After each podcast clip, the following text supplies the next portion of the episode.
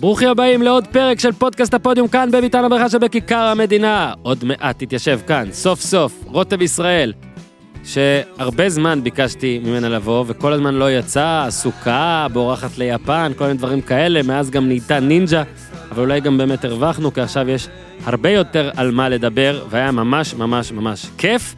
אה, לא אספר לך יותר מדי, פשוט תאזינו. ורק רוצה להזכיר לכם, פרט לדירוג הזה של איתי, שאתם חייבים להמשיך. אגב, איתי, אני רואה שאתה מסתכל, אנשים מדרגים, אני חייב להגיד, מדרגים, הם המשיכו לדרג, כל, מתי שהם רוצים, אבל. כן, לא, ואנחנו אוהבים לקרוא גם את הקומנטס שלכם, את הקומנטס, אני מדבר איתי. אז uh, בהמשך גם יהיה אתגר ויקיפדיה, אני צריך לבדוק את הכוח שלכם, אז אני חייב שתהיו חזקים. ביום ראשון האחרון עלה פרק, הכותרת שלו היא בואו נדבר על סמים, כי זה באמת היה זה, אבל זה הרבה יותר מזה, סימום בספורט, ממליץ לכם מאוד. ניר צדוק על המחזור, ומנור סולומון, ביחד עם אורי אוזן, דיברנו עם מנור סולומון, פרק שעלה רק בין רביעי לחמישי, אז יאללה, יאללה, להזין, להזין, ועכשיו, אוטוטו, רותם ישראל, אבל קודם, אבישי זיו, יאללה איתי לתת בראש! כן, אבל זה היי-קלאס, ניו אייג', אקסטרה, אקסטרה לארג', מה ספיישל פורם, דה יונייטד סטייטס, אוף ארצות הברית. זה בור בלי תחתית, ניו, תל אביב סי. אז אהלן רותם ישראל, הפתעתי, אהלן. היי, יוסיפון. מה העניינים? מעולה, מה קורה? אני אתחיל בזה, קודם כל המצאתי פינה חדשה עכשיו עלייך, ואני אנסה לאמץ אותה עם כל האורחים שלי. אוקיי, אוקיי? הבאים. אני שם את השם בגוגל, ומגיב לדבר הראשון שיוצא. אוקיי. הדבר, לא, זה יוצא מדהים, כי הדבר הראשון שיוצא, זה רותם ישראל נישאה לבן זוגה. אוי, באמת? כן, זה הדבר הראשון בגוגל עלייך. לפחות כשאני מחפש. גדול. אלגוריתם, אני לא יודע איך זה עובד. אבל עכשיו, מה זה אומר לדעתי עלייך? שאת כל כך חשובה, שיש איך ידיעה כשאת ניסית לבן זוגה. כשאני ניסיתי לבת זוגי, לא קיבלתי על זה ידיעה, ואין את זה בגוגל, איתי. וזה לא בסדר. קודם כל... בוא נארגן את זה, הנה, אני מיד... קודם כל זה שוביניסטי, או פמיניסטי, או סקסיסטי, כאילו, כדי שזה... שנית, זה מראה שהצלחת, כי מעניין את הציבור. אם יש ידיעה כזאת, זה אומר, איתי, זה מעניין את הציבור. אז מעניין את הציבור שניסית לבן זוגך. אז מזל טוב, את בלבל שמעניין את הציבור כשאת מתחתנת. זה התוצאה הראשונה בגוגל, בפינת גוגל. אני אפילו לא יודעת איך להגיד את זה, אורן. נשיג לספונסר, יפה מאוד. אני לא רוצה לבדוק מה קורה כשכותבים אותי. בוא נעשה אורן יוסיפון, אני רוצה לבדוק, מה אכפת לך? הנה, בבקשה. גוגל. יאללה. נו, אבל יודעת מה יעלה? יעלה כל הכתבות המדהימות שלך. לא, לא. אצלי עולה ויקיפדיה. יש לך, אתה מבין? נו. לי אין ויקיפדיה, אדון יוסיפון. אז בוא נבין את הלבל, בוא נבין את הדרגה. את אומרת שוויקיפדיה זה מעל נישאה לבן זוגה? לא יודעת באיזו חשיבות, אבל אין לי ויקיפדיה עדיין, צריך לדאוג לזה. טוב, אז אני אומר, תראי, את רוצה לראות את הכוח? אני אומר לך ככה, ארבעים ושמונה שעות מרגע שהפרק באוויר, יש לך ויקיפדיה. אתה חושב? רק בגלל השיחה הזאת. אתה חושב? אני מאמר. את רוצה להשתתף בניסוי? משתתפים בניסוי, עושים ניסוי. ארבעים ושמונה שעות, בדוגרי... אולי צבי יכתוב עליי ויקיפדיה. צבי, צוויקיפדיה. יש לו צוויקיפדיה, שזה הכל בלי ניקוד ככה, בלי רווחים ובלי זה. עם מלא נקודות. אז יוצא לי הרבה פעמים להגיד לאורחים, אוי, הרבה זמן ניסיתי וזה, אז איתך זה באמת נכון. נכון, אני מודה. תיאומים, הכל, ברחת ליפן כדי לא לבוא, אני חושב שאפילו התחלתי להזמין אותך עוד לפני שהתפוצצה כל פרשיית הנינג'ה וזה, אז הנה, השקעתי במניה. זה נכון. ועכשיו, אני קוצר דיווידנדים כי הרייטינג יותר טוב. כי כשאת ניסית לבית זוגך, חשבתי עליך, אורן. אומרים, אה, כן. אני ידעתי מאחורי הקלעים, אמרתי, טוב, אורן, תחכה, תחכה, תחכה, בוא נקה בברזל בעודו חם. כן, עכשיו תראי, בגלל שיום חמישי הוא בדרך כלל יום של כדורגל עולמי, ואז יהיו אנשים, תראי, אני, אני עדיין מתלבט, אני אעלה את זה בחמישי או בשישי, אבל זה לא משנה, אה, עלה מנור סולומון, אנשים בטח מאזינים גם לזה, אז זה גם נחשב עולמי. אמרתי לך אתמול, כש, קודם כל אני גם אספר לך, כשהתקשרת, אז הייתי עם הילדה בידיים, ואני רוצה, אני, יש לי קטע קבוע שאני מתלונן על, על ילדיים מסכנים חמודים, מהרגע שהתקשרת אליי, אתמול בערב, ועד עכשיו שיצאתי פה, היה לי ילד או ילדה בידיים בערך, זה היה משהו כזה. לילה לבן. כן, עכשיו עוד דבר שיש, גיליתי שסופר קלאסיקו, זה כששני הילדים שלך מתעוררים באותו קלאסיקו. זה סופר קלאסיקו. אל תאמינו לכל מי שקורא לזה סופר קלאסיקו, ועכשיו כן, אני אגיד, תכננו, נדבר קצת על דברים של היום יום רגע, ואז נמשיך, כי יש אנשים שרוצים לשאוב משהו קצת. הבעיה היא שעה אפס אפס. נכון. עכשיו, הספקת לראות בסוף חצי? בקטנה. בקטנה. בקטנה. אני אספר למאזיננו את דעתי, שזה בטח לא יחדש להם עכשיו יותר מדי, כי זה היה אפס אפס טוב. נכון, ריאל הייתה יותר טובה. כן, גם ריאל הייתה יותר טובה, זה גם היה אפס אפס שכיף לראות. בוא נגיד עד דקה שישים וחמש, לא כמו בארץ. לא, לא. אוקיי. אוקיי, אז בניגוד אפילו, בניגוד, לעומת. לא, רציתי לחשוב על השוואה, מה היה המשחק הראשון, מכבי חיפה בית"ר ירושלים, היה משחק מרכזי ראשון שאמרו אפס אפס טוב? באר שבע, כן, זה היה אפס אפס, נראה לי באר שבע. אפס אפס מעניין, באר שבע? בסדר. על זה, סתם, אנלוגיה. אבל שוב, אני תמיד, יש הרבה אנשים שקוראים לזה שכשיש אפס אפס, אז שזה יהיה בלי נקודות, אז המשחק הזה הוא הוכחה למה כן צריך עדיין לתת נקודות על אפס אפס, ואי אפשר לשנות את החוק, כי לפעמים זה כן נחמד. אבל למזלנו, לא היה... אתה בעד לשנות החוק, דרך אגב? אני חושבת ש-אפס אפס עדיין צריך לקבל נקודה. תראי, אני בן אדם לפעמים בכמה נושאים מאוד קיצוני, ומאוד פרובוקטיבי, ואני שונא טקו בכלל. אני חושב שלא צריך לטקו באירוע ספורט, אין דבר כזה. ברור, בסדר, אני מקבל את זה, כדורגל זה ענף ישן, ותיק, ולפני שנולדתי עם הרעיונות שלי, לפני שהתאהבתי בדברים שיש בספורט האמריקאי, אני יודע שיש בספורט האמריקאי דברים ממש לא כיפים. נכון. אני פשוט אוהב שיש כאילו מנצח ומפסיד, שמישהו בוכה בסוף ומישהו שמח, ואפשר למחרת כזה, לא יודע. יש בזה משהו. אני אומר, גרמת לי לחשוב. קודם כל זה גם מאוד אגואיסטי, אבל תחשבי מנקודת המבט שלי, כמה טקויים יוצא לי לראות, ואז אני הולך וצריך לכתוב על משהו שם. נכון. עכשיו, אתה יודע, זה שיטת ליגה, אז גם ככה שום דבר לא באמת הוכרע עכשיו, ואז גם הערב לא הוכרע יותר מדי, ואז אולי אנחנו גם נדבר על זה עוד מעט, גם ממה שאתה יכול ליצור, זאת אומרת, לא ייתנו לך את הידי שחקנים לדבר איתם וקצת להרכיב וזה משהו. אז אתה חוזר הביתה, וצריך לכתוב כאילו על די על משהו שלא קרה, נכון. כאילו בהגזמה, אבל אז... במיוחד זה... כאן אצלנו. כן, כן, גם על זה עוד שנייה נדבר, ואני משתף אותך גם בעוד דבר שיש פה, בדרך כלל שאנחנו אומרים, נדבר על זה עוד מעט, לא יצא לנו להגיע לזה, אז בסדר, אבל ננסה, כי כתבתי, כתבתי לי דברים. בואי קודם נדבר עלייך. אה, אני אתחיל דווקא מהנינג'ה, כאילו לא מעכשיו אה, מסלול חייך והכל. סגור. איך זה קרה? איך עושים את המעבר? אמנם רסקי נסע די את אותו מעבר, הוא בעצם היה גם ספורט וגם לא, אבל את זה, אפשר להסתכל על זה כמשהו מפתיע. התחלת, היית בה, עכשיו במגרש פתוח, זה היה בוקר, ואז מגרש פתוח, אחרי זה אם תרצי תרחיבי את כל מה שאני לא זוכר ולא יודע, אבל אני חושב, היה ברור לי שיש פה משהו, בח כאילו, זה גם, מחמאות אחר כך, ואיך זה קרה שפתאום מציעים לך מה... הקשת הזה, מהדבר הזה, של, הערוץ הזה של הגדולים, שרואים בו דברים שהם לא רק עם כדור. אז זהו, קודם כל זה גם הפתעה בשבילי, ועד היום, אחרי שתי עונות, אני מוצאת את עצמי כזה, תופס את הראש ואומרת, וואו, איזה כיף להיות חלק מהדבר העצום הזה שקרה ב, בקשת, ובכלל ב, בישראל, ככה אני מסתכלת על זה. איך זה קרה? הכי פשוט שיש. הם עבדו על הפורמט בקשת, עם אסי ורותם, בהשראת הפורמט העולמי,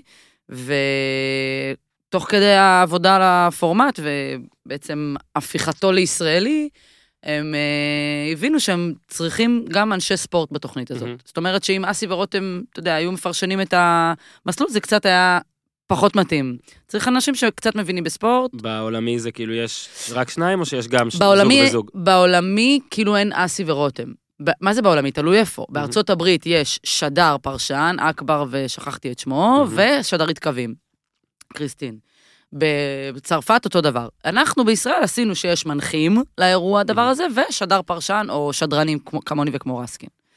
אז פשוט מאוד יום בהיר אחד, קיבלתי הודעה על הטלפון, מהעורך בפועל של, של הנינג'ה, היי שלום, אנחנו עובדים על נינג'ה ישראל, הגרסה האמריקאית, בהנחייתם של אסי ורותם, אנחנו מחפשים אנשים שעשו כך וכך, וקראו לי לאודישן.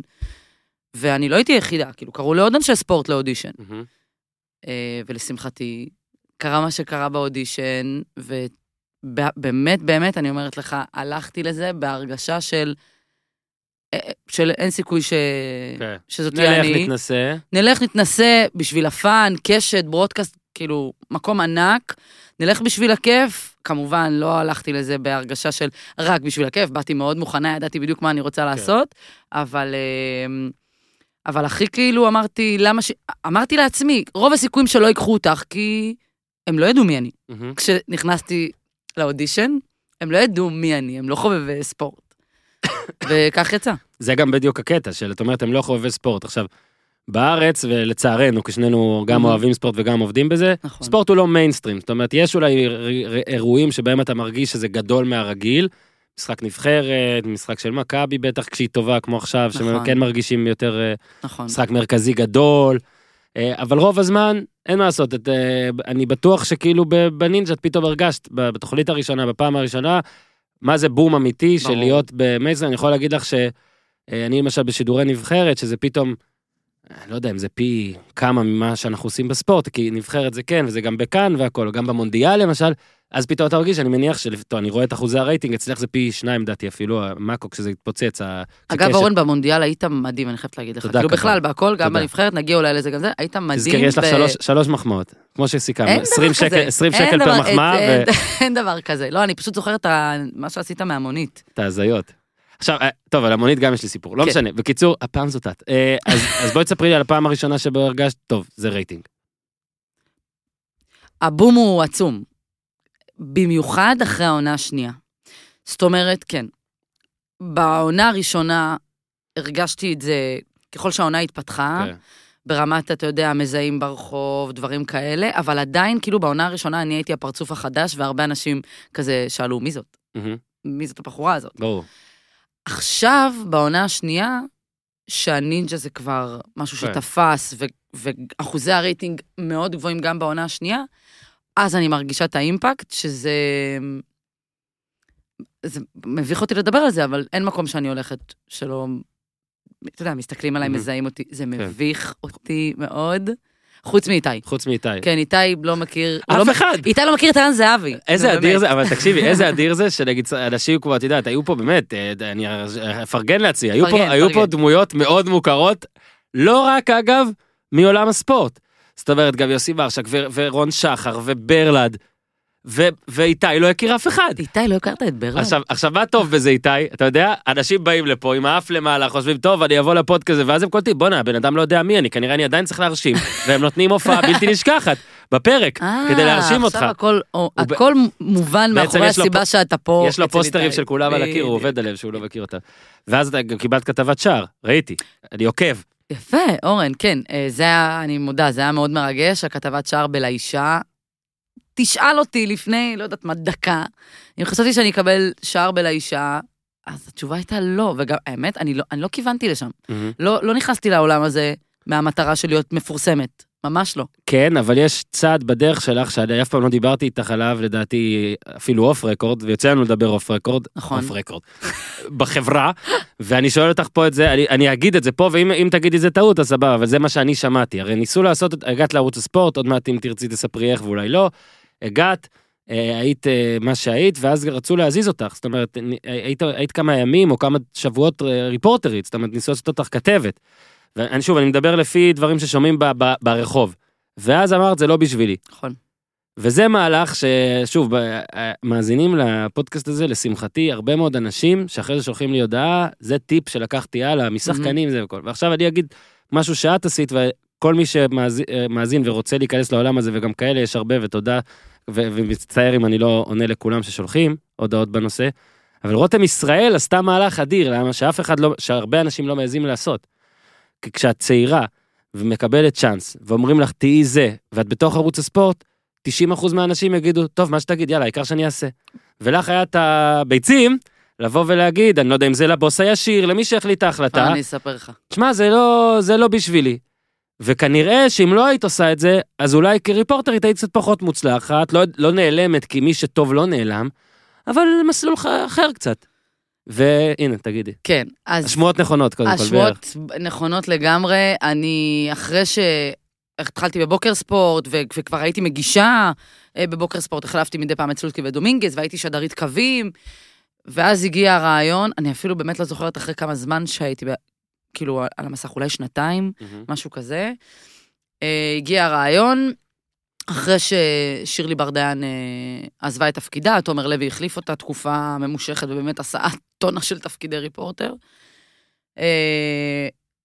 מנכ"ל ערוץ הספורט ואורי דגון, העורך של, של האתר, הם החליטו שאני צריכה להיות כתבת מכבי תל אביב בכדורגל. עכשיו בוא, אורן, זה מאפס למאה. כן. אני לא הייתי ריפורטרית בחיי, כן.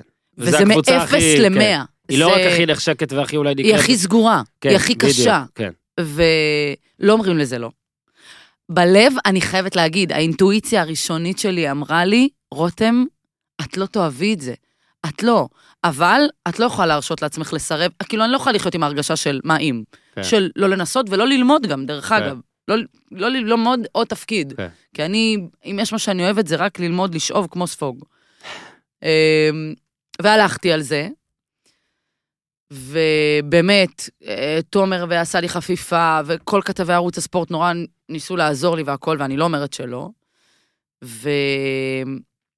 ואז מה, מתקשרת, שולחת הודעות לשחקנים שלנו, רותם ישראל? מה, עזוב, ברמה, אני עשיתי את התפקיד הזה במשך איזה חודשיים, הם לא ידעו איך לאכול אותי, אמרתי להם, בוא ניפגש לקפה, כי באמת רציתי, אבל הם אמרו, מה, למה רותם ישראל מזמינה אותי לקפה, אוי ואבוי, זה לא נראה טוב, לא הבינו, בסך הכל באמת רציתי ליצור קשרים של עיתונאי מסוכר, אבל זה לא הסיבה, אני...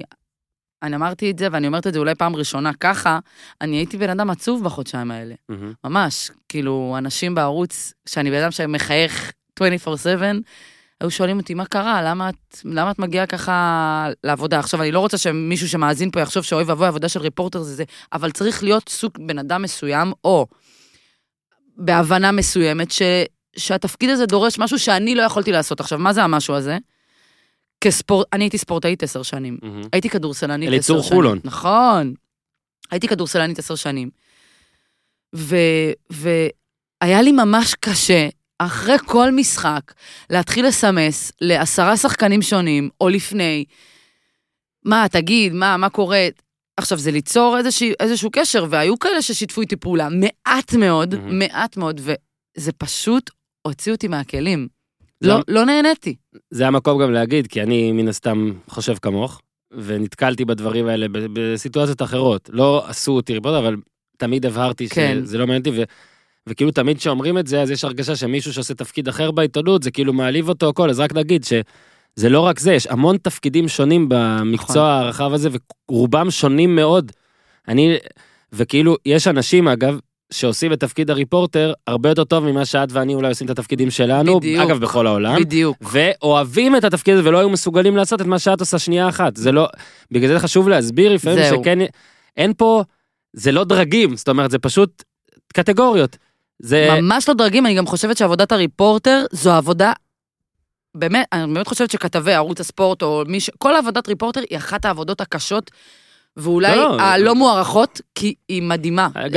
ויש בזה גם זוהר, יש בזה גם יתרונות עצומים, ובואו רק נגיד, אני יכול להגיד לך, נגיד על עצמי, זה לא היה ריפורט, אבל אני בהתחלה הייתי, נגיד, עזבי שבמעריב הייתי מגיע, זה שבודק שאין... מגיע. מגיע, מגיע לעבודה. מגיע. זה שבודק שאין טעויות בעיתון, לפני שהוא מתפרסם, ושהתוצאות נכונות, וכל הדברים האלה. ואז כאילו עשו אותי כזה, עורך, עורך עמודים, זאת אומרת, את מקבלת את הטקסט מאנשים, עורכת, בוחרת תמונות, ואז בוואלה, גם עשיתי את זה, וגם, אבל היה ברור לי שאני רוצה, נגיד, לכתוב וליצור, ו, ואני מתחבר כל כך למה שאת אומרת, היה לא נהניתי, אז אנשים חושבים, זה לא היה איזה, אצלי לפחות, זה לא היה איזה, איזה דיכאון עושה, אבל כן יש הבדל עצום בין ממש לאהוב את מה שאתה עושה, לבין, יאללה, סבבה, זאת עבודה. בדיוק. וכשאתה לא מת על מה שאתה עושה, זאת עבודה, שזה גם בסדר, ומלא אנשים, זה מה שהם עושים בחיים, וגם עושים טוב. אבל יש אנשים, אני חושב שגם את ככה, שממש ממש רוצים לעשות את מה שאתה אוהב, בוליאן. יפה, ואז אחרי, באמת, התחבטתי עם עצמי, אני חושבת שהייתי יושבת עם בן זוג שלי, ואתי אומרת לו, מה, מה אני עושה? מה אני עושה? זה עכשיו ל- לקבל החלטה, שאני ממשיכה עם זה, וכמו שאתה אומר, עושה את העבודה שלי, אבל פחות מרגישה שזו אני, פשוט החלטתי אחרי חודשיים, והלכתי גם לאורי, וגם לתומר מנכ"ל ערוץ הספורט, והייתי הכי כנה בעולם, אמרתי, אני אקבל כל החלטה לגביי, כל החלטה, גם אם אין לכם מה לעשות איתי, כן. אני אומרת לכם שזה, זה לא אני. זה לא אני. ו... וקיבלו את זה בהבנה מטורפת. אני ציפיתי למשהו אחר, אבל קיבלו את זה בצורה מדהימה. אני חושב דווקא כשאת באה ואומרת, מצידי אפילו כאילו תפטרו, כאילו הם עושים אנטר, אז הם מבינים, טוב, זה רציני מאוד, וכאילו היא באמת רק את זה לא רוצה. נכון. אז בוא, אולי גם היא באמת תהיה כל כך טובה במשהו אחר, שאגב זה לה... להגנתם או להתקפתם, כאילו למחמאתם, הם זיהו.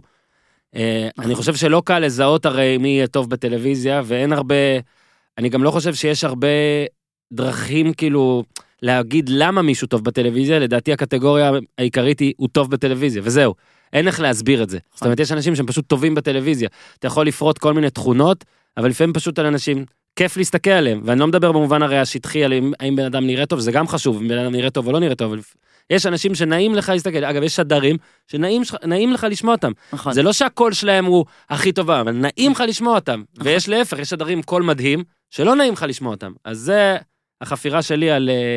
על לא, רק, נחזור שנייה רגע ל... לנינג'ה. כן. ספרי רגע על הטירוף בכלל של התוכנית בישראל. זאת אומרת, האם כש, כשהתחלתם איזה ציפו לכזה, לכאלה נתונים, מקום ראשון דעתי, לא הייתם... כן, אנחנו, נכון לעכשיו, אנחנו מאז הפיצול בין רשת לקשת, התוכנית הכי נצפית בטלוויזיה. יש סיכוי אבל שהכוכב הבא יעברו אותנו, שתבין כמה אנשים עוקבים אחרי הדברים האלה. אני לא, אבל מעדכנים אותי. והפודקאסט גם בדרך לעקוף אותך, בסדר. כן, ברור. במיוחד הפרק הזה. אני אפרגן לך, חופשי. ואמרת קודם, ספורט זה לא מיינסטרים. ב... בישראל. כן, אני חותר לקראת, אל תדאגי, יש לי את זה, כן, תמשיך. אז כשצילמנו את הנינג'ה, קודם כל הם ציפם, כשהם קנו את הפורמט הזה, והשקיעו בו המון כסף, כי זה סט משוגע של צילומים, אז ברור לך, אין דבר כזה, קשת לא מקימים, לא עושים פורמט, במחשבה שהוא... מקום שבע. בדיוק, הוא צריך להביא הרבה רייטינג. אבל כשצילמנו אותו, ולפחות אמרתי את זה יותר מפעם אחת, רסקין ואני, אמרנו, טוב, איך התוכנית הזאת... תיכנס ללב של האנשים. זאת אומרת, זה, זה ספורט. וזה רפטטיבי. אתה יודע, כשאתה מצלם את זה, אתה לא רואה את כל העריכה ואת כל האריזה, אתה רואה בן אדם, עולה על מסלול, אנחנו מפרשנים, ואופ, חוזר חלילה, חוזר חלילה, חוזר חלילה, חוזר חלילה. אתה אומר, זה רפטטיבי, איך אנשים התחברו לזה. עכשיו, אני ראיתי נינג'ה עוד לפני, נינג'ה אמריקאי, ואני עפה על זה, ואני מטורפת על זה. אבל... באמת, אמרתי, יאהבו את זה, לא יאהבו את זה. הייתה מחשבה כזאת, וזה תפס, וזה תפס בצורה הרבה יותר ממה שחשבתי, כאילו מכל, מכל שכבות הגילים, זה ילדים שמטורפים על זה, וסבתא בת שמונים שעוצרת אותי ברחוב ואומרת לי, אני חולה על הנינג'ה, באמת, זה כזה. את רוצה שאני אגיד לך את התיאוריה שלי על איך אפשר לשפר את הכדורגל הישראלי בזכות התוכנית שלך? כן. לא רק את הכדורגל הישראלי, את הספורט הישראלי. יש לי הרגשה שאני יודעת מה תורך להגיד, אבל כן, ברור. כן, אל תדאגי, בסדר, אמרנו לאנשים שדיברנו אתמול ואלינו כמה נושאים, בסדר, את לא צריכה פה לשבור את הממד, איזה ממד זה שלישי, איזה ממד שוברים, חמישי, ניצן שהתקשר אליי והזכירי. בקיצור, מה שאני חושב שכל כך מצליח בתוכנית שלך, שלכם, זה שזה ספורט, כי זה ספורט, זה אנשים עושים אירועים ספורטיביים, זאת אומרת, שחמט זה פאקינג ספורט, זה לא ספורט, זה ספורטיבי, זאת אומרת, זה... יש כאלה שהתווכחו... לא, עזבי, פיזי, אוקיי, פיזי ותחרותי, בעיניי אפשר להגדיר את זה כסוג משום של ספורט, לא מעניין אותי עכשיו הסמנטיקה. אבל זה ספורט שכל בן אדם, או כל מתחרה, או רוב המתחרים, את חושפת את הסיפור שלהם, בטח המתחרים שמגיעים רחוק דעתי, אין מישהו שלא נחשף הסיפור שלו באיזושהי רזולוציה, זאת אומרת, זה כמו, אגב, הרבה תוכניות ריאליטי. אצלך זה פשוט יותר פיזי שזה מדמה ספורט. ולמה למה בן אדם רוצה בבית להתחבר? בן אדם רוצה לראות את הבן אדם מתחרה, מצליח או נכשל, כשהוא מכיר אותו קודם, כשהוא יודע מה הצרות שלו, האם יש לו בעיות עם האמא, אם הוא עולה לארץ ואף אחד לא אהב אותו, כל מיני, כל בן אדם יש מיטן. נכון. אני ואת נדבר פה, נמצא לכל אחד מלא מיטנים, אוקיי? והבן אדם הזה, בבית, יכול להתחבר אל הבן אדם שהוא רואה בטלוויזיה. נכון. הוא שמח בשמחתו, הוא עצוב כשהוא נכשל, כי הוא מכיר אותו.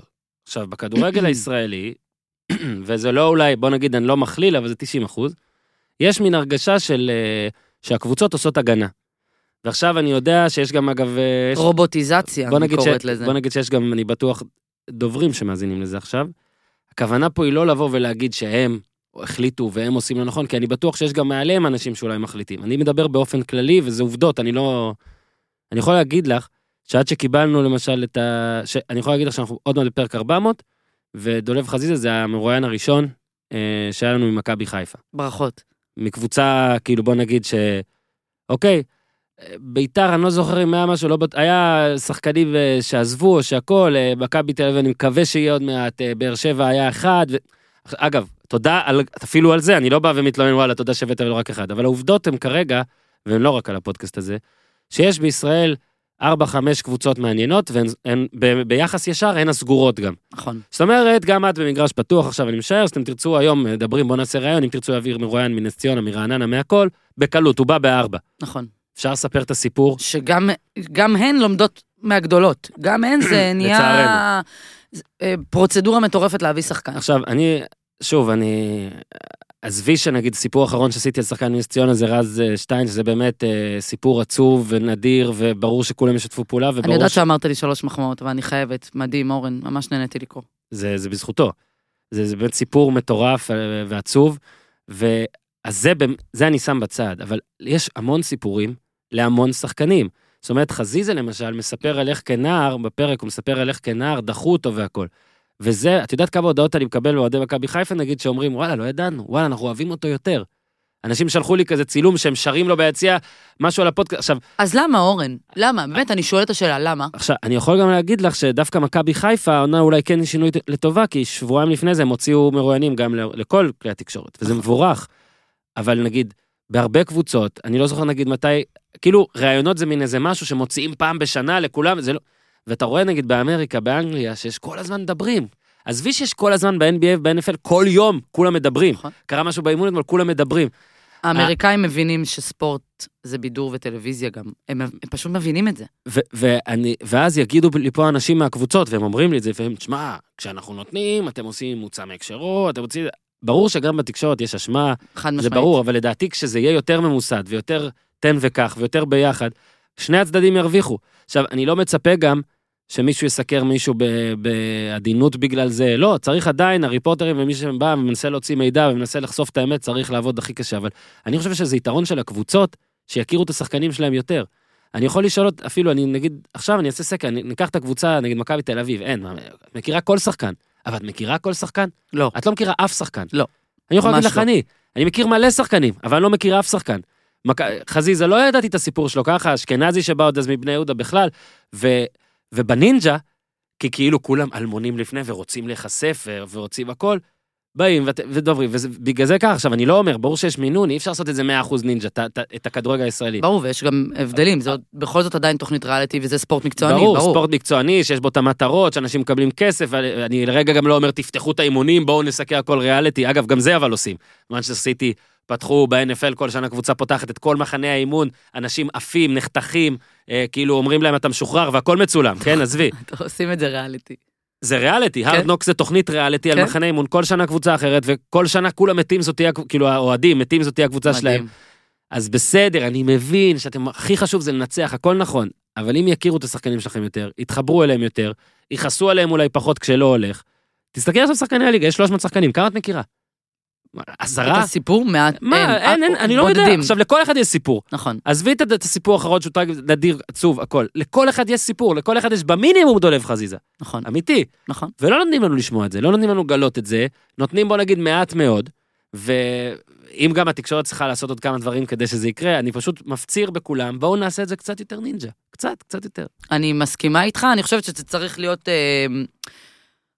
כאילו להתמרכז משני הצדדים. זאת אומרת שגם התקשורת, שגם התקשורת תבין שלא הכל חייב להיות כותרות צהובות וכותרות, ובוא נוציא את הכותרת החדה כדי שיהיו הקלקות, אלא אולי, כמו שאתה אומר, נגיד רז שטיין, שזה סיפור מדהים, וזה לשם צריכים לחתור, ומנגד, הקבוצות חייבות להבין שהפתיחות הזו מקרבת מה קרה, או בכלל, אתה יודע, אני כמה פעמים הייתי שדרית קווים, אני מראיינת שחקנים, הדובר, אין מצב שהוא עומד לבד ברעיון. הדובר עומד מאחוריי, ואני, אני לא, אני לא מטומטמת, אני רואה את הסימנים שהוא עושה לו. תשחרר, תשחררו אותה מהקלישאות האלה. למה אנחנו צריכים לקבל רובוטים ברעיונות? בגלל זה אחד האנשים שתמיד הכי כיף לראיין, זה, כשהיה שחקן, זה היה יוסי בניון. כי אתה מקבל רעיון פצצה. כן, כי הוא לא, כי הוא לא סופר אף אחד. בדיוק. עכשיו, בוא רק נגיד ש... אני גם מבין... כאילו מה דובר אולי חושב, או מה הקבוצה חושבים, שלא יעשה, העיתונאי לא יעשה לי איזה שריפה או משהו, אבל הקבוצות החזקות התמודדו עם זה. זאת אומרת, נגיד עכשיו יש מועדונים חזקים, לייקר, זה מנצ'סטר סיטי או משהו, הם התמודדו עם שחקן נותן רעיון קצת יותר נרגש או עצבני או משהו בסוף משחק, הרי, הרי זו, גם, זו, גם, זו גם המטרה. נכון. בסופו של דבר, עם רייטינג יותר גבוה, מחירות יותר גבוהות, הקבוצות גם איכשהו מרוויחות אחר כך, דרך המנהלת והכל. ושוב, אני פשוט חושב ש... הכדורגל פה הוא לא ברמה גבוהה, הכדורסל פה הוא לא ברמה גבוהה כמו במקומות אחרים. מה ש, מה שאנחנו כן יכולים להיות כמו במקומות אחרים, זה בסיפור, בלספר את הסיפור, בלשתף את הסיפור, והנה, אגב, עובדה, אני מניח שגם בנינג'ה, את, את, לא, אל תגידי לי שמות, אבל יש אינטליגנטים ופחות אינטליגנטים, אבל גם הפחות אינטליגנטים, כשהם נפתחים והכל, אז פתאום מתחברים, והסיפור שלהם טוב. ברור, וגם אתה רואה את התגובות, באמת, אני אומרת לך, את התגובות של הקהל בנינג'ה, זה היה כן. במיוחד בעונה הזאת, שאנשים אה, בחו, כשהמתמודד האהוב שלהם נפל, ממש, שלחו לי הודעות, אני בוכה, אני בוכה, כן. אני כאלה, או אני בשוק, אנשים מתחברים, אגב, גם אנחנו, כשדרים וכמנחים, אסי ורותם, אנחנו ממש מתחברים אליהם, כי אנחנו מכירים אותם קודם כל כבני אדם, ומה הם עושים בחיים כדי להגיע לרמה שהם מגיעים. בגלל זה גם הרצוג, שכולם, כולל אני אגב, החמנו לו, כאילו, התלהבנו מאוד מהרעיון שלו בסלובניה, אבל בוא נגיד רגע משהו על הרצוג. כל הרעיונות שלו די טובים. זאת אומרת, הוא כל פעם בסדר. גם אם נגיד זה היה ניצחון משעמם שאין איזה בכי או כעס בסוף או משהו, הבן אדם מדבר לעניין, מדבר אמיתי, מדבר, וזה לדעתי, שוב, אני לא אומר שב... עזבו עכשיו את היכולת שלו ואת הכל. אני כן טוען שהוא צריך להמשיך, אבל זה לא משנה. בסדר, גם אני. הבן אדם, סוף סוף אתה מקבל מישהו שהוא לא רק מנסה לעשות הגנה, כולם רק מנסים לעשות הגנה כל הזמן. אני אומר, בוא, בוא נעשה פה טיפה שיהיה פה גם כיף, טיפה שיהיה פה הכל. אני חושב גם שיש גם תמיד ההוכחות, נגיד, באר שבע, שהייתה פתוחה לגמרי באליפות הראשונה. פתוחה לגמרי, נתנו לי לצלם סדרה, הייתי במלון שלהם, הכל. זה לא הזיק. עכשיו פתאום, כאילו קבוצה מצליחה, זה נהיה כאילו, וואו, זה מזיק. למה זה, למה זה צריך להיות ככה? למה כאשר, כאשר קבוצה מצליחה, הפועל באר שבע, היא גם צריכה להיסגר לתקשורת. למה זה, למה זה ככה? אני חושב ששוב, הכל במינון, אני לא קורא פה להיפתח לגמרי, אבל אני חושב דווקא שה... העודף סגירה הזאת לפעמים מזיק. נכון, ועוד פעם, הם לא האשמים היחידים. לא, לא, לא. גם התקשורת יש לה חלק. נכון, אגב, לגבי התקשורת, אני רק אגיד לך דבר אחד, את יודעת איזה כתבות לא צריכות כותרות מפוצצות? הכתבות עם הסיפורים הטובים. ברור. איפה שיש לך בוודאות סיפור טוב, שאתה לא צריך לדאוג, אתה יודע שכולם ייכנסו, לקרוא אותו, לצפות בו, להזיל לו, הכל. שם לא צריך כתבות מפוצצות. אני יכול להגיד לך שאני, אגב, מאסטרטגיה, מאידיאולוגיה, אני יכול גם אפילו בפודקאסט לעשות שהכותרת תהיה משהו מטורף. אני לרוב לא עושה. זאת אומרת, אני לרוב פשוט עושה את השם של הבן אדם ועל מה הוא מדבר. יפה. זה לא משפיע לי על, ה... על כמויות ההזנה, אם אני עכשיו אעשה דולב חזיזה כפי שמעולם לא ראיתם, או דולב חזיזה פותח את כל ה... זה... או אם אני עושה דולב חזיזה מדבר על הקשיים בילדות, בל... לא יזיק. זה לא משנה, אם, אם יש את הסיפור טוב, אז אנשים יאזינו ויגידו לאחרים להאזין. וזה, לדעתי, מביא יותר, יותר רייטינג. זה, זה בסדר, זה שני הצדדים. קצת על זה... כמה כדורסלנית היית? עד כמה? הייתי... את טובה? אני קלעי טובה. מה הגובה שלך? שבעים מטר, שבעים ושלושה סנטימטרים. וואו. כן, יש. וואו. אבא זיהה את הגובה בגיל תשע, ישר שם לי כדור כתום ביד. שיחקתי כדורסל מגיל שמונה עד שמונה עשרה, עשר שנים. פרשתי בהבנה שאני לא אהיה איזה סטחני דאבל יו אן בי איי. וואלה. כן, אבל הייתי קלעי טובה. הייתי שלוש, שוטינגארד. ממש ממש, היה לי, אני זוכרת, היה לי איזה משחק עם איזה שבע שלשות, היה לי משחק מטורף. מה? כן, כן. אני מספר פה מדי פעם משחק עם שתי שלשות ב-חמש עשרה שניות, שזה חמש עשרה שניות התהילה שלי, כבר אנשים בקשו לי להספיק, אז שבע שלשות הייתי מדבר. לא, המון. לא, באמת, הייתי, היה לי משחק שבע וואו. שלשות, אני זוכרת מול מי, מול הרצליה, כל החברות מהרצליה, מה, תפסת עלינו יום, כזה. וואי, וואי. אה... יש צילום של ה... לא, לא. איזה אה... באס אבל זה? יש עדות, יש עדות. תקשיבי, אם היה, אבל ציור, עכשיו, אני באמת, זה היה... שתי שלשות ושתי התקפות תוקפות, כאילו תביא לי, כשאתה ילד זה אתה מרגיש כאילו אתה, אתה סטף. עכשיו, אני אומר את האמת, זה בטח היה הרבה פחות מדהים ממה איך שאני מתאר את זה, ואני מת שיהיה וידאו כדי לסוף. זה כמו שאחרי שאחי התחתן, הוא התחתן באמריקה, ושם אחרי החתונה, עשרים חברים יצאנו, היינו באותו ערב. מתחתן, לפנות ערב, הוא תמיד, הוא יתקן אותי, כי אני בוודאות טועה, הוא ישלח לי הודעות, ואז יצאנו לאיזה פאב כזה, והיה שם פסנתר, ואחי השני ניגן פיאנומן. כמה אחים אתם? אנחנו ארבעה בנים. רק בנים? כן, עוד אחד חסר לקבוצה, כן. תקימי את ליצור הרצליה בנים. ליצור חולון בנים. בקיצור, ניגן את פיאנומן, וכולנו שם עשרים אנשים, שרנו את פיאנומן, והרגשתי שזה הביצוע הכי טוב בעולם, שבילי ג'ול צריך לרדת מהיוטיוב ולהעלות אותנו, ואז מישהו השיג איזה וידאו, איזה משהו, ותקשיבי, זה המחריד. עשרים אנשים צורכים, לא קשור, מזייפים, הכל וזה. אז ככה אני מדמיין את השלשות וזה, ואם היה צילום, אולי הייתי קצת, יודעת מה? אולי טוב שאין צילום. אז שבע שלשות, אפילו אחת מהן הייתה בזר ביטר במחצית. די. כן, כזה שלושת רבעי, לא שלושת רבעי. ולמה זה נגמר? עוד פעם, כמה סיבות. הבנתי שאני לא אהיה איזה שחקנית, בכל זאת. אני תמיד אומרת את זה על עצמי, לא הייתי אתלטית, באמת, לא היה לי ניטור, לא הייתה לי מהירות, מאמנים היו קוראים לי חרסינה, כי הייתי, הם היו חושבים שהייתי נשפרת בקלות אחרי כל עבירה, אבל הייתי מאמנת על המגרש, אמיתי. היה לי מוח. נו.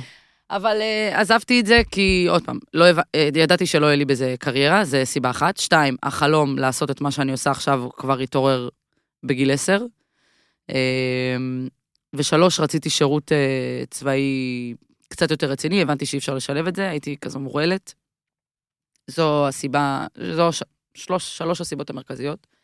למה לא? אז פשוט עזבתי את זה בגיל שמונה עשרה, פרשתי. אבל כדורסל חלק מהחיים שלי מאז ומתמיד. כן. עד היום. אני פרשתי כדי ללמוד נהיגה. כאילו כמה גרוע אתה צריך להיות כדי לפרוש בשביל ללמוד נהיגה. כל כך אהבתי, אני עדיין כל כך אוהב. פשוט פרשתי כדי ללמוד נהיגה. Retired. תליתי את ההגה. אפשר לשלב? לא יודע, זה באמת פרשתי בגלל זה, אני לא יודע למה. פשוט הזוי. איך נכנס לערוץ הספורט?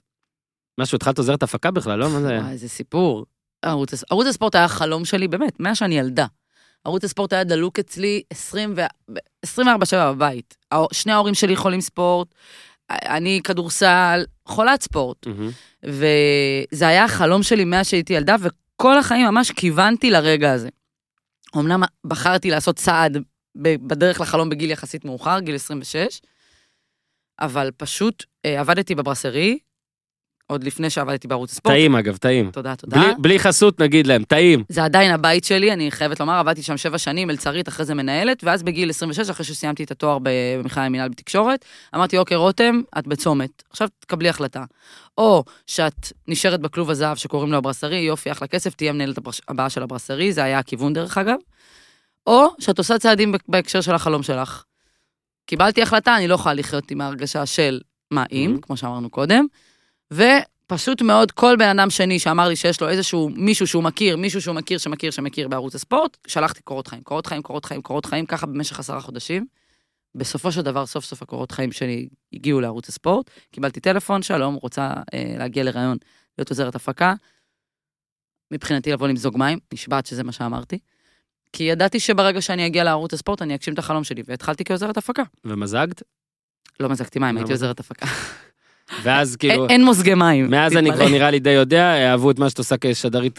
מי עוזרת הפקה שדרית קווים? לא, מי עוזרת הפקה בוקר ספורט.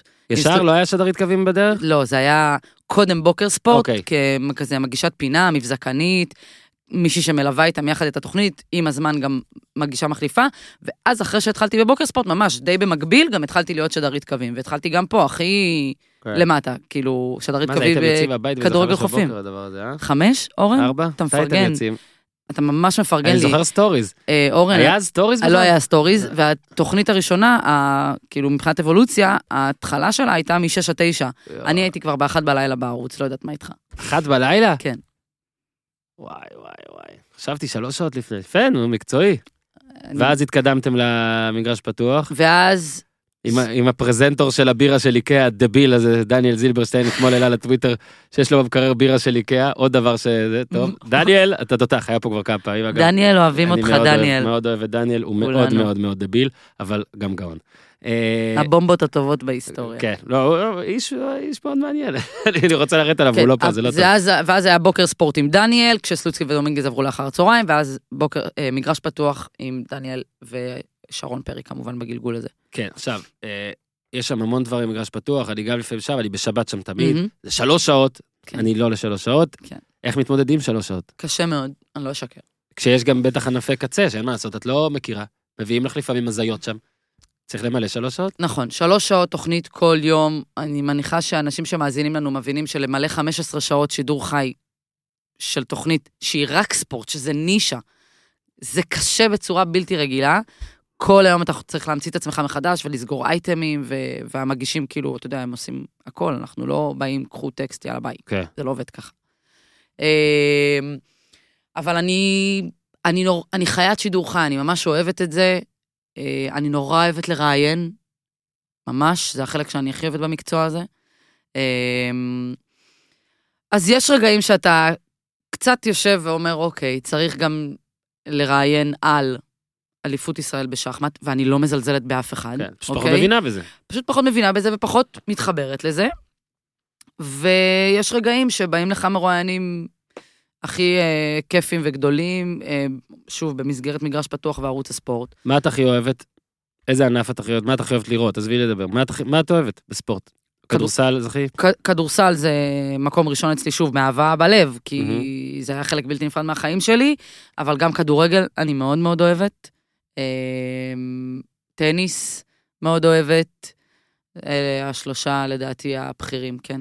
כן, עכשיו, טוב, מכבי סל, היית שם גם כן. עכשיו כבר לא, עכשיו כבר כן, אין זמן, תראי אותך. לא, לא, ממש לא, זה מין גלגול כזה, אני הייתי, הייתי במכבי בתל אביב כדורסל, הייתי שדרית קווים בעונה אחת של יורוליג, על הקבוצה הזרה. Mm-hmm. זאת אומרת, ניר קפלן היה עושה את מכבי בתל אביב, ואני תמיד הייתי מלווה את הקבוצות הזרות. ראיינתי איתו ברדוביץ', כאילו זה מבחינתי היה, וואו. לא התפוצץ עלייך. התפוצץ עליי. התפוצץ עלייך? כן, התבנתי אותו קצת. כמה סגול? אתה יודעת, הוא נהיה סגול, זה לפי דרגת סגול. עשית אותו רק ורוד, נראה לי, לא עשית אותו סגול. לא, לא, זה לא היה עד כדי ככה צבים, אבל קצת הצבנתי אותו כששאלתי אותו משהו על פנרבחט של הפלייאוף, משהו כזה, והוא התעצבן עליי, לא זוכרת מה, לא, לא הרבה. בכל זאת הייתי מנומסת. אז הייתי שדרית קווים ביורוליג, חוויה מטורפת, כיפית.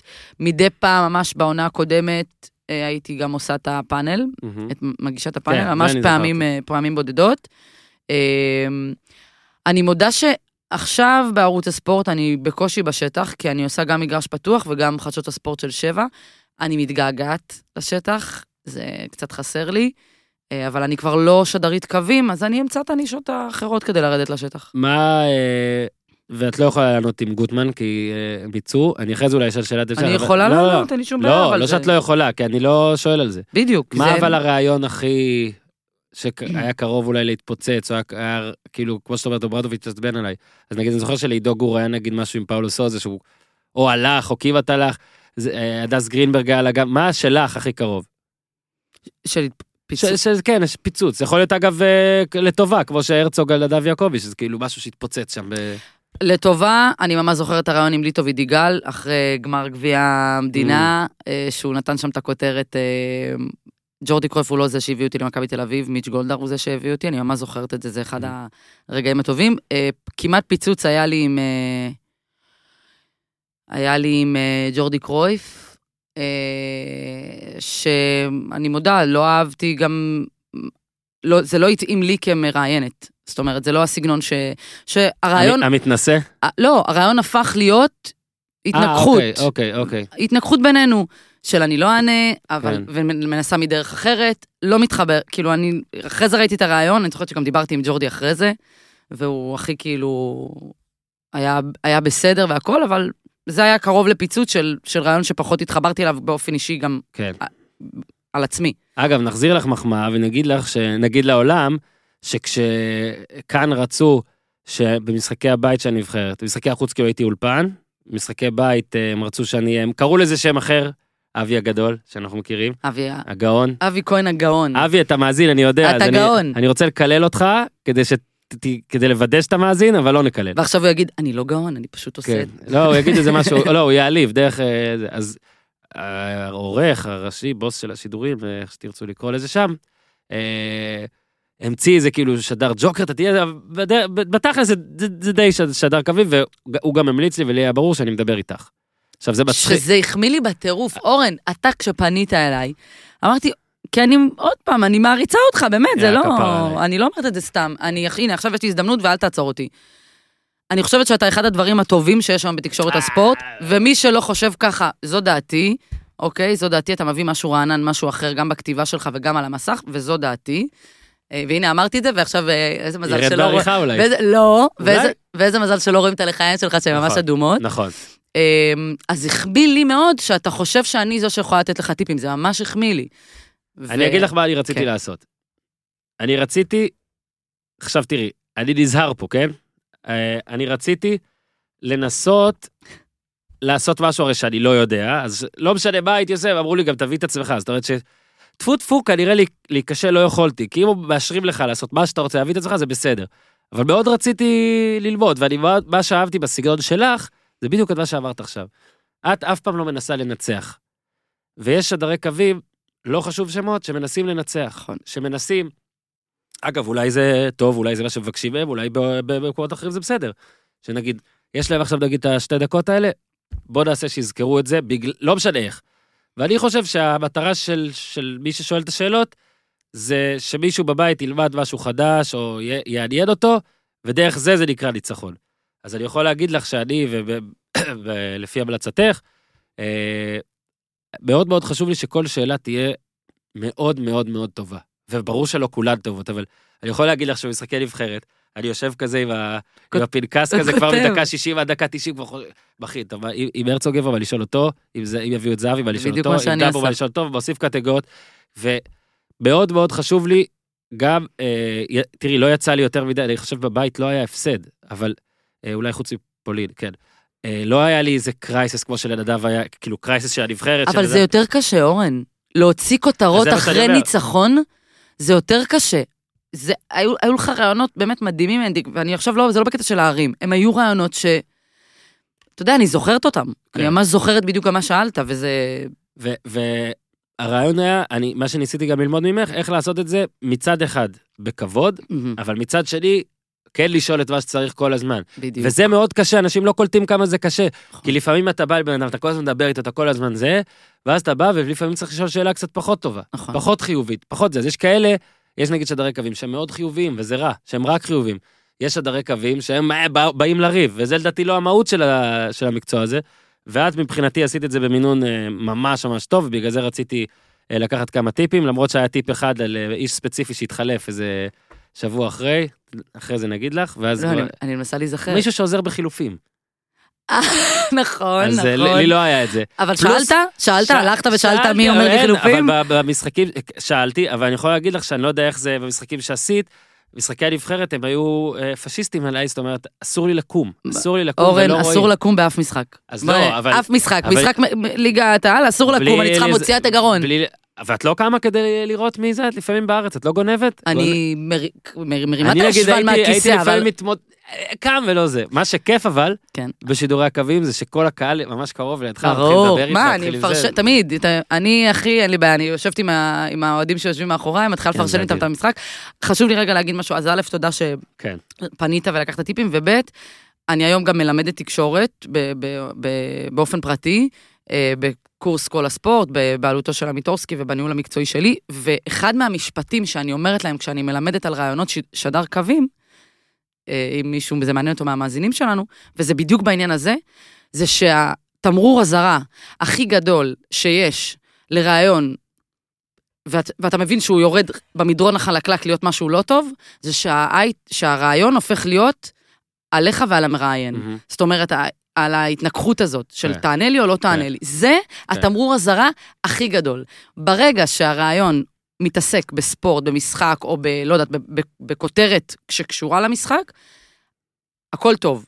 ברגע שזה נהפך לדין ודברים בינינו, בין המראיין מרואיין, על תענה למה אתה לא עונה, שם אתה מבין, אוקיי, זה הולך למקומות הלא טובים. יש גבול לכמה שאתה, אגב, בכל מקצוע בעיתונות, צריך לחפש את הכותרת, בעיניי.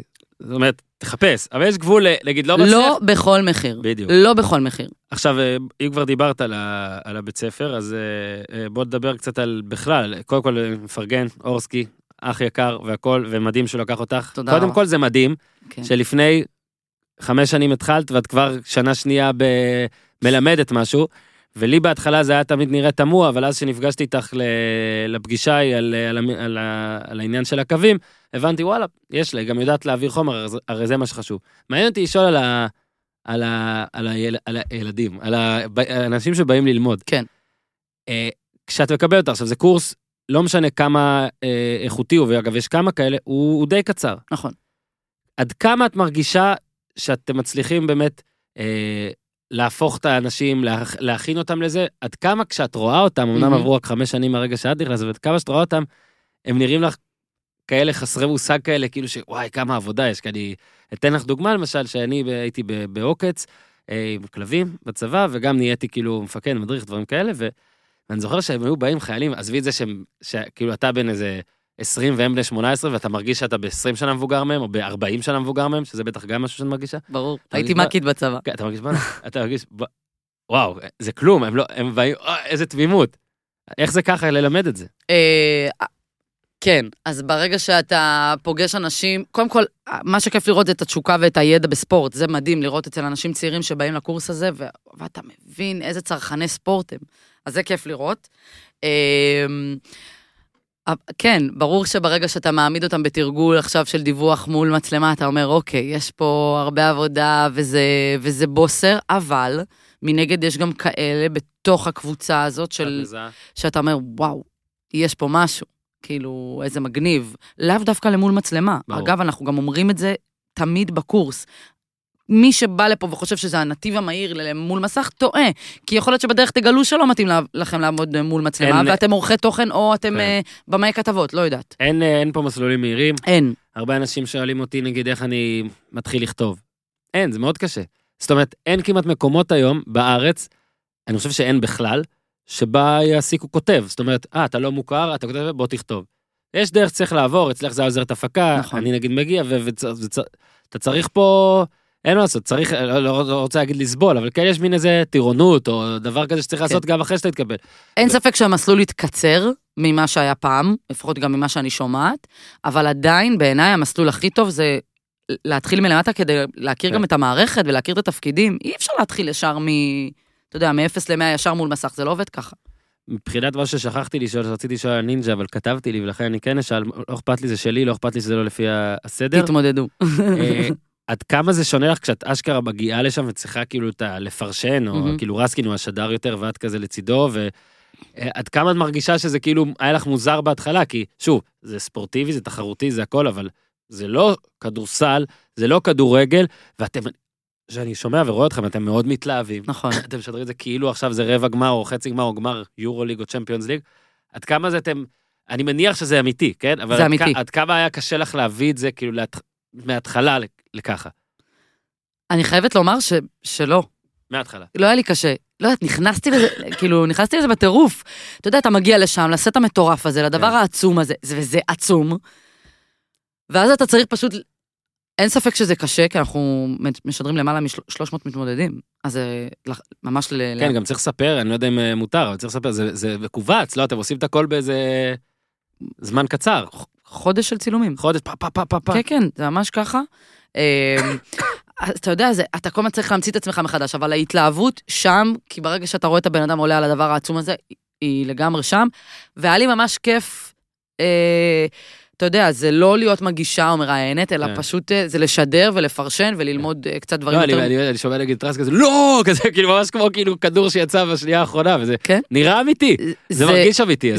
זה אמיתי, זה אמיתי, באמת, אני לא חושבת שאנחנו מזייפים שם דרמה, לא.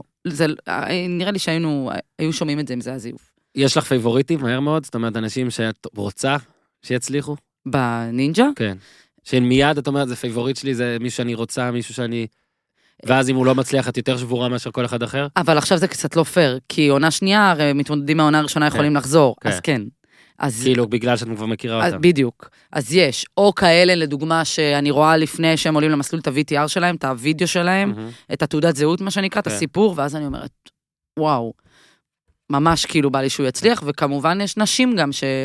אוטומטית אני מתחברת אליהם, ובא לי שהם הצליחו. אותי זה מדהים, אגב, שאני רואה שיש כל כך הרבה אנשים שמצליחים לעשות את הדבר הזה. כאילו זה משהו שנראה שאני, טוב, שבעה אנשים אמורים להצליח, אבל יש מלא, יש מאות אנשים בארץ שיכולים להצליח את זה. בסופו של דבר. את מה? להצליח את המוקדמות? כן, להגיע לסוף? ברור, אבל אפילו המוקדמות אני לא נראה לי, אני לא משמור, כאילו... מכשול שני אני לא עוברת, באמת. עכשיו, מבחינת, כמה זמן את חושבת זה יכול לסחוב? זו שאלת השאלות. כי בארץ, דברים שנגיד במקומות אחרים סוחבים ארבע עשרה עונות, הישרדות תשע מאות אלף עונות, בארץ מרגיש שהכל קצת פחות. אני תמיד אומר שתי סדרות של הגיד מאוד מאוד אהבתי, פולישוק ורמזור, שבעיניי כאילו, מה זה בעיניי? באמריקה זה עשר עונות. כן. בארץ שתיים, שלוש, ארבע, ואז או שנימס לכותבים, או שנימס לקהל. כן, הקהל... יש דיבור כאילו, יש משהו אצלכם שכבר אתם יודעים לאן זה הולך, או ש... הקהל הישראלי, אני מסכימה איתך, הוא מהר מאוד כזה, נמאס לו מדבר, הוא כל הזמן צריך... אל תלכו מהפודקאסט הזה בחיים, אגב, זה לא קשור אליכם, אתם לא הקהל הזה. נכון. כן, טוב, לפעמים זה. אבל כן. יש עוד, תהיה עוד עונה לנינג'ה, המטרה שכמובן תהיה עוד עונה ועוד עונה ועוד עונה, ובאמת עכשיו, בשיחה שעשינו, אתה יודע, בסיום העונה הזאת, עם כל הצוות בקשת גם, המחשבה היא כל הזמן לחדש, זאת אומרת ש... גם העונה הבאה לא תיראה כמו העונה השנייה, כן. ואז כל הזמן להביא חידוש לקהל. אני חושבת שמה שיש כוח בנינג'ה, שהמעריצים האדוקים של הנינג'ה זה ילדים. כן. ו... לא נגמרים ילד... הילדים. בדיוק. זה כל הזמן דור כן. שמתחלף, כן. שאומר להורים, רגע, נינג'ה, נינג'ה, נינג'ה. אז אני מקווה שעל זה זה, זה גם אגב, משן. אם צריך שדר קווים, אז אני והרצוג יכולים לבוא ביחד. יש כזה איזה שיתוף... סקת חבילה. יש שיתוף פעולה בנושא. סגור. אמרת משהו על נשים שאת מתחברת, אז... בכלל זה קטע, אני יכול פה להחמיא לאחי, שהוא גם זה שכל הזמן אמר לי, תעשה פודקאסט, תעשה פודקאסט שנתיים לפני שהתחלתי. איזה מבין האחים? אח מספר שתיים, אבל רק שתדעי שגם בזה, איזה מספר אתה? אני אחד. אתה בכור? אני חייב, הייתי חייב לנצח את זה. אורן, בכמה אתה תזכיר? אני רק שלושים ושש. וואי, חשבתי צעיר יותר, אוקיי. מבינה? מבינה? איתי, תוריד זה בעריכה, היא אומרת, וואי, חשבתי צעיר יותר. לא, חשבתי צעיר יותר, כי אתה נראה צעיר יותר. אה, זה מחמאה בעצם, נכון, נכון, נכון. לא, בסדר, תשאיר את זה, אל תוציא, יחמיא. אז בקטע, אז הוא אמר לי גם על זה. אגב, כשאני מחמיא לאחד האחים, אז מיד ההודעות משני האחרים, זה הייתי אני, זה הייתי אני, אני מחמיא לכולם. אבל הוא, אם אני לא טועה, השני, ניר, מאמריקה, גם אמר לי, אתה צריך להביא יותר נשים. עכשיו, את מירי, מירי הייתה פה, ואני כן מנסה, ואושרת הייתה פה, ואני באמת, באמת, את יודע, אני מנסה, ויש עוד מישהי שלא נגיד את שמה, כי אני לא יודע אם היא רוצה, אבל את מכירה אותה בערוץ הספורט, היא גם עובדת איתך לפעמים, נגיד בימים שבהם רוב הציבור לא עובד, אז היא כן עובדת, אז היא, והיא... היא תבוא גם. אז סבבה, אבל לא, את יודע שאני מנסה, כמה שיותר, והוא גם אמר, אתה חייב יותר, חייב יותר. בוא נדבר רגע קצת על זה, על נשים בספורט, ודיברתי על זה קצת עם מירי נבוק שהייתה פה, וזה כן נראה שבערוץ הספורט זה לגמרי, לגמרי ככה, אני גם יוצא לי קצת יציאה עיתונות, אז תעלייה שם, ודברי קצת על זה, על התגובות שאת מקבלת בנושא, על איך אתן מרגישות בנושא. אף פעם, באמת, אני לפחות לא ייחסתי לזה יותר מדי חשיבות של אישה בערוץ הספורט, כי מהרגע הראשון... זה הסימן שזה בדיוק, מצליח. כי מהרגע הראשון לא קיבלתי את התחושה של רגע, היא אישה, היא אה, פחות מקשיבים לה כי אישה, כי היא לא מבינה מספורט, ממש לא. מהרגע, באמת, מהרגע הראשון, עוד כעוזרת הפקה, כשפשוט מאוד הוכחתי שיש לי תשוקה לספורט, ואהבה לספורט, והבנה בספורט, התייחסו אליי בדיוק באותה מידה, ואני תמיד אומרת את זה גם, שאני לא חושבת שבערוץ הספורט אנשים שעל המסך זה אפליה מתקנת. לא. זה פשוט, האנשים שם, הם, הנשים שם, טובות בספורט, ידעניות בספורט, עם תשוקה לספורט, אז למה שהם פשוט לא... אפליה מתקנת זה הדבר הכי מעליב שיש כלפי נשים, לדעתי. נכון. אם היו ויב לשיב רק איתו ואישה, אנחנו צריכים לסמן, לסמן, לסמן ויב והכל. ובגלל זה אני גם חושב ש... אני רוצה לשאול אותך, מה, מה הקטע עם גוטמן, עזבי את זה, כי יצאנו לדבר, אני חושב באותו לילה דיברנו איזה חצי שעה, שעה, שהסכמנו על מה זה כן היה ומה זה לא היה. מה זה עשה לך, אבל? זאת אומרת, זה עשה משהו לקריירה, זאת אומרת, כי זה כן היה מין איזה נקודה שהיית במרכז שערה, שאגב, כנראה אם כל אחת אחרת הייתה שם במקומך, או נכון, כל אחד אגב. אני אז אמרתי לך גם יותר, שלדעתי הוא גם היה מוצא משהו להגיד על גבר, ואני לא בטוח שזה היה כזה פמיניסטי, כזה שוביניסטי, מה שהוא עשה, אלא יותר אידיוטי, או טעות. נכון, בול. מה, מה כאילו, את, הימים שאחרי, זאת אומרת, האם זה שינה משהו אצלך, האם פתאום... כי פתאום כן יהיה, לא יודע אם אפשר להגיד, יהיה יותר מפורסמת על זה, כי זה כן מין איזה מיינסטרימי כזה, כי את זה כולם ראו, לא רק ספורט. זה, תקשיב, כשגוטמן אמר את המשפט הזה בראיון, איך ש... בראיון עצמו, איך שהוא אמר את זה, אני עם עצמי אמרתי, לא, הוא לא עשה לעצמו את זה. לעצמו. ככה, לעצמו, לא לי, לעצמו, okay. כי ידעתי מה זה יעשה, לא חשבתי שזה יעשה ברמה כזאת.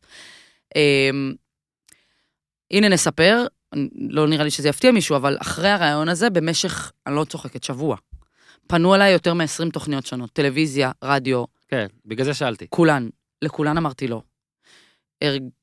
אתה יודע, מישהו, מישהי אחרת, היו אומרים, וואו, מדהים, בוא ננצל את הרגע, ופשוט נרכב על העניין הזה. נרכב על גוטמן. בדיוק, ואני לא, ועכשיו לכל המאזינים ששומעים, לא בגלל שהוא עבד איתי בערוץ הספורט, mm-hmm. ממש לא, גם אם זה היה כל מאמן אחר, עבד או לא עבד, זה ממש לא קשור, כי גם את זה שמעתי, אה, בגלל שהוא עבד איתה בערוץ הספורט, היא לא אמרה כלום, היא לא פתחה עליו. Uh-huh. לא, כי באמת באמת חשבתי, שזה לא נכון, על טעות של בן אדם, בוא נרכב על גלי ההצלחה, ויאללה, בוא נתראיין בכל מקום, ושיראו אותי וזה. לא, ממש לא. הרגשתי שבאמת הוא טעה, כי הוא נפל בלשונו באנלוגיה שהוא בחר. וכבר אמרתי את זה דרך אגב אז, שמה שהצבן אותי יותר מהשוואה לאיפור, כי הוא בחר באיפור מהמקום של חדר האיפור, שם היינו נפגשים בערוץ הספורט, כי זה מה שעלה לו לראש, ונכון, זה האנלוגיה הישירה שהוא לקח לאיפור, היא גרועה מבחינתו, אבל אותי, מה שיותר הצבן לכאורה בתשובה, היה זה שהוא אמר לי, רותם, את יודעת מה זה שלושה שבועות בכדורגל? כן. זה מה שהצבן אותי יותר. כאילו השאלה של... את יודעת מה זה שלושה? כאילו, לא, עצם העובדה, אני גם אמרתי לך את זה אז, ואגב, בוא רק נגיד, אני גם יוצא לי לראות אותו הרבה בערוץ הספורט, אני גם יצא לי לראות את ההרצאה שלו, באמת מצוינת, אבל אני חושב שפשוט העניין... אגב, בחיים לא קיבלתי ממנו הרגשה כזאת בערוץ הספורט, אבל בחיים זה לא היה שם. אפשר לרדת, לבקר את גוטמן על הרבה דברים, כמו כל אחד, אגב, לא על זה. נכון. לא מהניסיון שלי, זה לא זה, אבל... כן, השאלה, השאלה היא מתנשאת, כאילו, היא, פשוט לא, היא לא שוביניסטית, היא... בדיוק, ואגב, אורן. פה לא רק הוא נופל, פה נופל, נופלים הרבה מאמנים, והרבה שחקנים, שמראיינים אותם אחרי משחק פחות מוצלח, וכל מה שיש להם לבוא ולהגיד זה כאילו, טוב, אתה, אתה יש תקשורת, מה, אני מדבר איתך על איך שאתה עושה כתבות וזה, אבל מה הקטע? אתה המפורסם פה, אדוני, נכון. אנחנו באים לסקר אותך, נכון. אז זה מן הסתם, ככה צריך לעשות. אם אתה תבוא אחרי כתבה, ואתה תאיר לי, בשמחה, הכל טוב. ברגע שאני אהפוך לכזה מושא פרסום, שאלי גוטמן או שחקן איקס יבוא, ואחרי כל כתבה שלי, יראיין אותי עליה, ויגיד, למה לא עשית ככה? למה לא פתחת בפסקה הזאת? וואו, מעולה לי, כנראה ממש ממש אני מעניין אנשים. אז הרבה אנשים לוקחים את זה ישר למקום של, טוב, השאלה היא באה עכשיו שלילית, בואו נסביר לכם, אין לכם מושג, אתם לא יודעים מה זה. וזה לא טוב לעשות, כי אנחנו, מן הסתם, אולי אנחנו לא גאוני כדורגל וכדורסל, אבל אנחנו, אנחנו יודעים, יודעים קצת. כן, אנחנו יודעים מה זה שלושה שבועות בכדורגל. בדיוק. יודעים. אגב, אחלה גוטמן, יבוא לפה בקרוב. נדבר איתו על זה גם, נדבר איתו על זה גם. מה לא שאלתי? זה הפינה שאני מסיים איתה, בדרך כלל. מה לא שאלת? כן. לא יודעת. אני רואה פשוט... ספורט. לא היה לנו זמן. בקושי היה לנו זמן. אין זמן, חבר'ה, אין פה זמן. בקושי היה לנו זמן, אבל לא, אני אגיד לך את האמת, הפרק הזה מוקלט לפני שמכבי תל אביב משחק נגד פנתינייקוס, אבל אנחנו נדבר שתי דקות על מכבי תל אביב, זה תמיד עוזר לפרק גם, ואז נסיים, כי איתה היא כבר בחצי מבטים. איתה, אתה מרשה לנו? שתי דקות, כמה יש לנו? צמן לי עם היד, עוד כמה דקות יש לי. צמן, תסמן. צמן, צמן עם היד, הנה הוא חושב, הוא מסתכל בשעון. חמש דקות. יפה, פרגל לנו. עד שיכנסו אנשים שהם לא מעולם הספורט, ולכן אותם אתה כן תכיר. השנה, אני כבר לא כתבתי על כדורסל הרבה זמן, אני הייתי מצטרף רק ב... אני עושה את זה דרך עצמי, זה מניפסט. השנה חזרתי לכתוב, מה זה, אף פעם לא עשיתי את זה, ממש הולך כל משחק בית של מכבי ביורוליג כותב, ודרך זה אני מחמיא. למה אני עושה את זה? יש ספורט שאתה לא מומחה ואוהב אותו? אני לא מומחה. אני לא מומחה, אני אוהב, אבל אני אוהב הכל כמעט, אבל אני לא, לא מומחה, אבל כמו שאמרתי... אני יכולה לשאול מה הפייבורית? סליחה. פוטבול. אה, נכון, ידעתי את זה, ואחרי? אן בי איי וכדורגל, והייתי תמיד אנטי יורוליג, ואני השנה, זה מה שבאתי להגיד, לא רק שחזרתי לאהוב, כאילו לראות ולהתעניין את המשחקים של מכבי, וגם בליגה, מכבי פה ירושלים בגביע, היה לי כזה כיף לראות וזה, אבל ה... היורוליג, אני חושב שסיפרתי את זה פה, ישבתי שבוע שבוע לפני שבוע בצפון אצל אבא שלי, ראיתי אולימפיאקוס פנתינייקוס, טלפון בצד, פעם ראשונה זה קרה לי שלוש שנים, לא הרמתי אותו פעם אחת במהלך המשחק לדעתי, ראיתי את כל המשחק ומה זה נהנתי. מה עם ההופעה של טייריס, ארבעים ואחת נקודות? כן, כן, כן, כאילו, וקודם כל השיטה של הליגה עזרה לה מאוד, דיברנו על זה קצת פה, אבל מה שהתחלתי להגיד, הסיבה שחזרתי לכתוב על מכבי הרי אינטרסנטית, אני רוצה לכתוב כשאנשים קוראים, ואם חזרתי זה אומר שאני מרגיש ששוב יש רייטינג, ששוב יש באז, ומכבי זה גם קבוצה שעבד, עבד, עבד איתה והכל, אז שוב, אנחנו מתנצלים, אנחנו לא יודעים מה קרה נגד פנתינייקוס, ויכול להיות שכל מה שאנחנו נגיד עכשיו בדקה הקרובה, אה, ייראה ההפך לא, כשאתם מאזינים. כן, לא חושבת שזה גם ישנה. לא, אבל אה, איזה, כאילו, פשוט כיף לראות את הקבוצה איך שהיא מתנהלת עכשיו, והרי הניהול שלה היה לדעתי החלק הדי בעייתי בה. Mm-hmm. יותר מדי מנהלים, יותר מדי בוסים, ותראי זה יופי זה שמביאים מאמן, ונותנים לו לעבוד, ונותנים לו נראה לי די להחליט כמעט הכל, ואז הוא גם באמת נראה ככה, ובאמת, באמת, באמת, אני גם קטלתי את זה באחד התורים, להוציא את ווילבקין, אין פה איזה סטאר, ועדיין זה יפה לראות. וגם ווילבקין, כאילו עשה חצי צעד אחורה בכל עניין הסטאריות, אה, ב- בזכות זה אגב, אם אנחנו רגע נכנסים למקצועי, בזכות זה שהוא משחק יותר שתיים העונה, mm-hmm. ולא אחד, זה ממש עוזר לו, אנחנו עייפנו מהכדררת שלו הרי בעונה הראשונה, כיף ממש לראות את מכבי תל אביב, כי יש שם באמת חבורה, אני יודעת שזה עכשיו נשמעת כמו איזה מאמן עם מלא קלישאות. בסדר, היית. שלוחמת בטירוף אחד בשביל השני, וכל משחק מישהו אחר מתעלה, ואוטלו אנטר זה הגניבה של, של מכבי תל אביב הקיץ. אני התאהבתי בו בדקה הראשונה, הוא מדהים. פעם ראשונה שדיברתי איתו, זה היה מכבי תל אביב הפועל ירושלים, הם הפסידו. ואז הבן אדם בא, ונתן מונולוג על זה שהוא לא נהנה. הם לא נהנים. עכשיו הוא יש לו איזה קטע, הוא גם התחיל לשחק כדורסל רק בגיל שבע עשרה. טיפוס, בוא נגיד, מאוד מעניין ומיוחד. והפתיחות הזאת, שאגב, רציתי להגיד זה קודם, כל מה שאמרנו על פתיחות בתקשורת והכל, ככה מכבי תל אביב כן עושה. זאת אומרת שכל הקבוצות צריכות להיות בעיניי מכבי תל אביב כדורסל, שזה לתת לך להיכנס לחדר הלבשה, וגם הם מפסידים הרבה מדברים, גם הם עצבניים ומדברים, וגם כשהיה שם תקופות קשות אגב, תמיד הוציאו רעיונות, תמיד דיברו, וזה לדעתי מה מכבי תל אביב כדורסל הבינו, שאנחנו מותג, אנחנו רוצים שכולם ידברו עלינו, גם אם מדברים עלינו בזמן רע, זה טוב, מדברים עלינו. זאת אומרת, במשחק הבא יהיו אחד עשר אלף איש, ידברו עלינו. נכון. חבר מהכדורגל ללמוד מנינג'ה ישראל ומכבי כדורסל, תודה. בקיצור, ואז אותנו אמר את זה, ואז במשחק אחרי צסקה נגיד, שהוא היה טוב, פתאום באנו אליו לאמצע בת יתקח, והוא לא אומר לכו לכו, שכמו שהרבה אנשים היו אומרים. התמונה של ניר קפלן בטוויטר איתו בבת יתקח, זה אחת התמונות. מדהים, והוא גם שם דיבר מגניב, וזה מאוד מאוד מאוד מיוחד, שחקן מאוד מיוחד, גם קלה עכשיו זה נגד צסקה, זה הסיקריירה וסיקריירה בדקות, ואני מסכים איתך, אני חושב דווקא ש... כשכולם נלחמים וזה באמת נראה טוב, אז זה לא קלישה, זאת אומרת, שבאמת צריך את זה וזה באמת עוזר. ובאמת ביורוליג, אגב, ארלה וייסברג הענק, ראיין את ריק פיטינו, אני לא יודע איך הוא עושה את הדברים האלה, אני פעם אחת צריך לשאול, למי בדיוק הוא נותן את הכסף, כדי שיצליח כל הדברים האלה? הוא פשוט טס לשם. טס לשם וראיין אותו, ראיין את יאניס, אבל אני נראה, אני לא יודע, לטוס ליוון לא נראה לי מספיק כדי ראיין את יאניס. כנראה יש איזה קשרים. ואגב, כי אמרנו, דניאל, דניאל, גם לך מלא מחמאות, אתם ראיין מלא אנשים.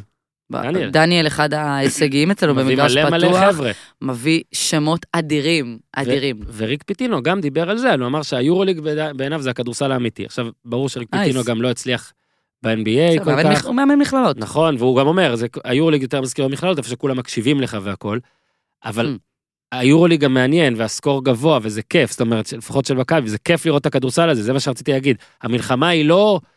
מהות הכל, וזה תוצאות של ארי סלוניקי של ארבעים ומשהו פעם. מכבי מסקור גבוה, וזה ממש ממש כיף לראות. כיף. נסיים בלהפיל אותך על האף, עד לאן את חושבת שאפשר? מכבי יכולה להגיע? ושוב, אני מזכיר תיזהרי כי יש פנתנייקוס. לא, אין בעיה, אני פשוט עשינו הימורים כזה לפני תחילת העונה של מכבי תל אביב, כאילו כזה מי שחקן המפתח, איך יהיה עומרי כספי, בינתיים פגעתי בשחקן המפתח, פגעתי בעומרי כספי. מה אמרת שהוא יהיה פצוע? אמרתי שלוקחים עליו הימור והוא פציע, ו... אה, ואמרתי שהוא יעזור, אבל הוא לא יהיה. השוס שאוהדי מכבי מפנטזים עליו, אמרתי שווילבקין יהיה שחקן המפתח, הוא אכן שחקן המפתח, למרות עם כולם, ואני לא רוצה רגע לעשות את זה, אבל אמרתי שלצערי, הרגשה שלי, מכבי לא תגיע לפלייאוף. אני אמרתי שבע, תשע כזה, שזה כזה פחדני, כי אני אומר, אבל זה מה שחשבתי, ועכשיו כבר קל יותר להגיד שכנראה פלייאוף כן יהיה. כן, עכשיו הרבה הרבה תלוי באיך אירון ג'קסון יתאקלם במכבי תל אביב, תקשיב, הוא... הוא חיה, אירון ג'קסון. איך הוא התחבר לפאזל הזה? בדיוק. ואז, ואז יש פה אופציה לעשות גם דברים יפים. וש, ושוב להגיד, אנחנו לא יודעים מה קרה לגד נכון. אה, אה, פלטנייקוס, אבל דבר אחד עליו, הרי כולם אמרו בהתחלה להעביר רכז, להעביר רכז, להעביר רכז, והם לא הביאו, וספרופולוס לא הביא, וזה עוד הוכחה, אגב, רואים את זה גם לפעמים בכדורגל, לפעמים פחות זה יותר. לפעמים אתה, אה, אתה לא מביא אקסטרה, ופשוט המערכת כולם ביחד טוב, וזה בדיוק עכשיו יהיה המבחן, שאתה מצרף מישהו חדש, פתאום, טוב, איך עכשיו הדינמיקה תהיה? כן. אבל מה שכן בטוח, וזה כן מחמאה, שמעניין, חזר להיות מאוד מעניין, היו הרי כמה שנים פחות מעניינות. ממש. אין מה לעשות, כשלא טוב, פחות מעניין, בטח כאן, רותם, תקשיבי, איתי כבר זהו, איתי מסמן, איתי רציני, הוא בחייך רק הסתובב. איתי תודה. המבט היה כאו, איתי הוא כמו הדובר שמראה לשחקן, אמר, לא, לא, לא לדבר, לא לענות לה על זה, לא, לא, לא. שאלה אחרונה, שאלה אחרונה. אז רותם, תודה רבה. תודה לך, היה כיף. היה ממש כיף. הזמן טס. אני מקווה שאני אזכור את מבחן גוגל, כדי שהוא יהיה פינה באמת, ולא רק המצאתי אותו עכשיו, אבל מזל טוב גם לבחיר ליבך שהתחתתי איתו, אז מזל טוב על הידיעה הזאת. וואו. וטוב, גם היום גילינו שאנחנו שכנים, שזה טוב לגלות ככה. אז uh, עד כאן להפעם, רותם, תודה, תודה, תודה, תודה אורן, רבה, תודה רבה. תעשו טוב.